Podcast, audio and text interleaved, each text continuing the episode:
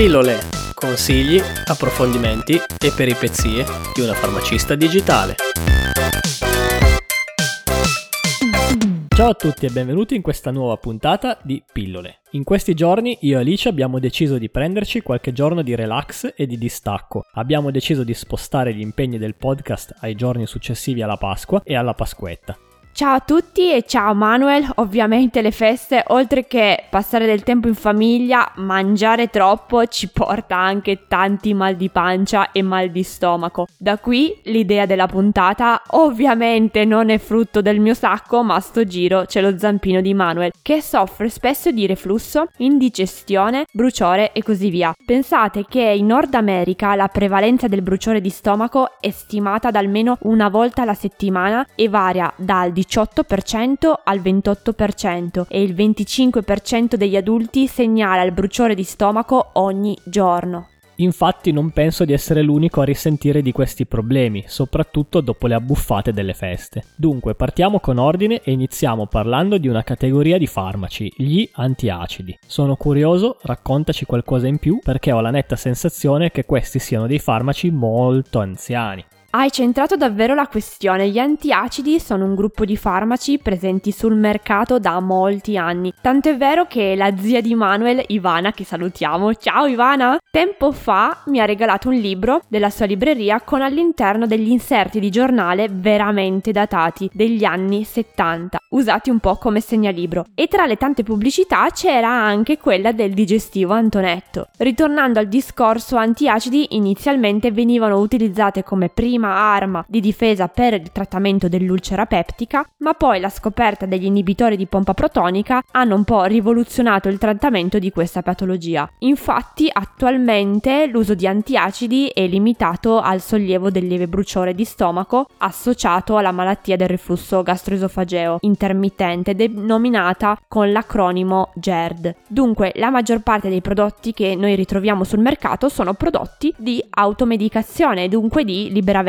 Addirittura alcuni negli ultimi tempi sono stati anche riclassificati da farmaco a integratore. Che nomi hanno gli antiacidi e come funzionano?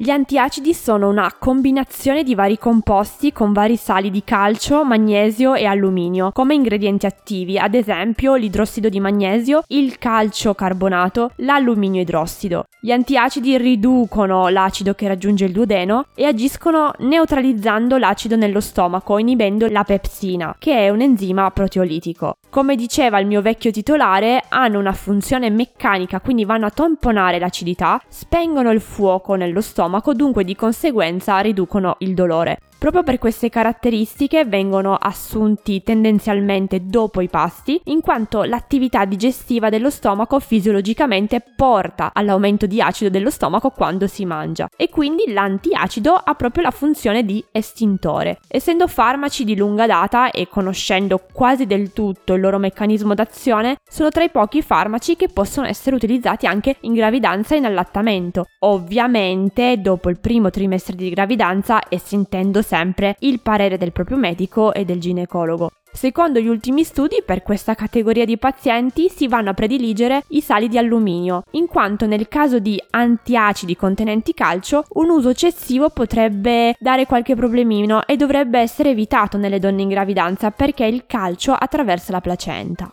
Quando è sconsigliato o controindicato l'utilizzo di antiacidi?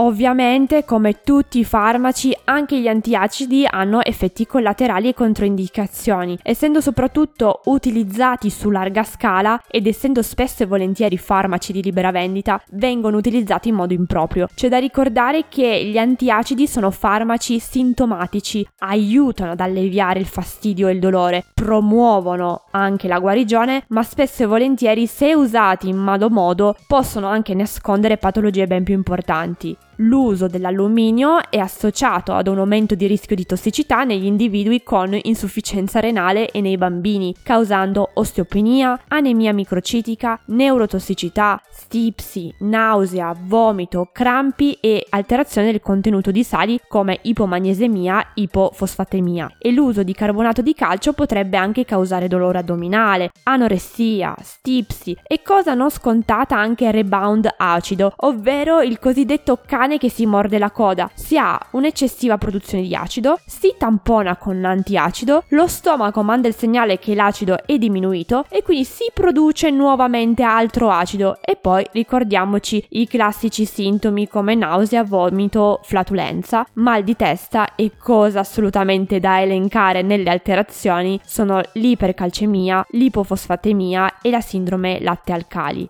la controindicazione assoluta per questi farmaci è proprio l'ipersensibilità a qualsiasi componente della formulazione e per tutte le formulazioni contenenti sali ricordatevi la cautela nei pazienti con insufficienza renale e insufficienza cardiaca. Attenzione anche ai farmaci e agli integratori assunti perché potrebbero gli antiacidi alterare l'assorbimento, quindi distanziate sempre le somministrazioni di almeno 2-4 ore. Oltre a ciò vengono sconsigliati anche in caso di edema, cirrosi, diete a basso contenuto di sodio, uremia, emorragie gastrointestinali, iperparatiroidismo, calcolosi renali e acloridria, ovvero quelle persone che hanno una disfunzione dell'apparato digerente in cui si ha un'assenza presenza di acido cloridrico nel succo gastrico. Dopodiché negli ultimi anni sono arrivati sul mercato gli inibitori di pompa protonica. Che cosa sono?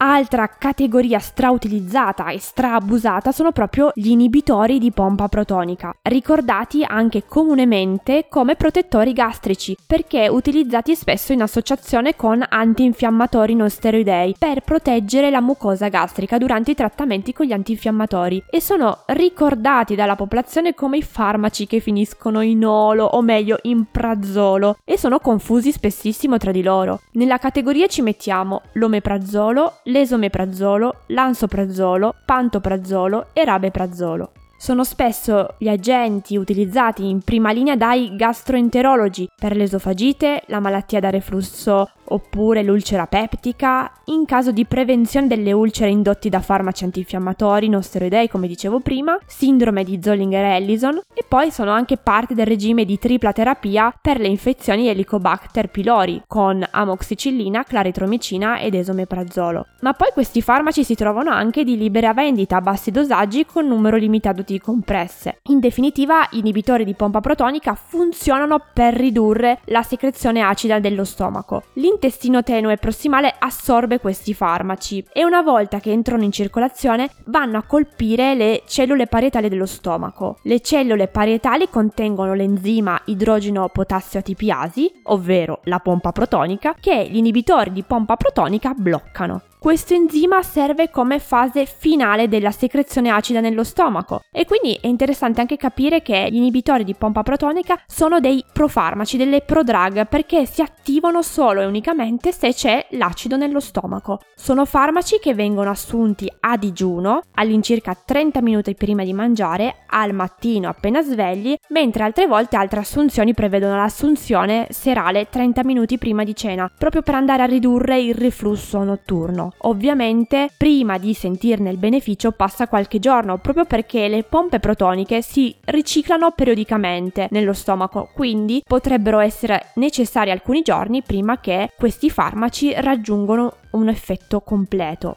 Ecco perché a volte si consiglia l'associazione combinata inibitore di pompa protonica e antiacido proprio per togliere quel dolore e fastidio fin da subito. Ovviamente in automedicazione l'utilizzo è previsto per un massimo di due settimane, dopodiché bisogna correre subito dal medico di medicina generale e poi dallo specialista per ind- indagare sul problema. Contate che gli inibitori di pompa protonica non sono innocui, pensate che se usati in modo scorretto possono causare essi stessi ulcere, aumentare aumentare le infezioni da Clostridium difficile, portare a rebound acido, portare all'alterazione dell'assorbimento di vitamine come la vitamina B12, minerali come il magnesio. Addirittura alcuni studi associano possibili correlazioni tra l'uso di inibitori di pompa protonica e le alterazioni di livelli di calcio e quindi causando e aumentando l'osteoporosi, la frattura ossea e cosa non da poco vanno anche ad alterare tutta la flora batterica dello stomaco e dell'intestino.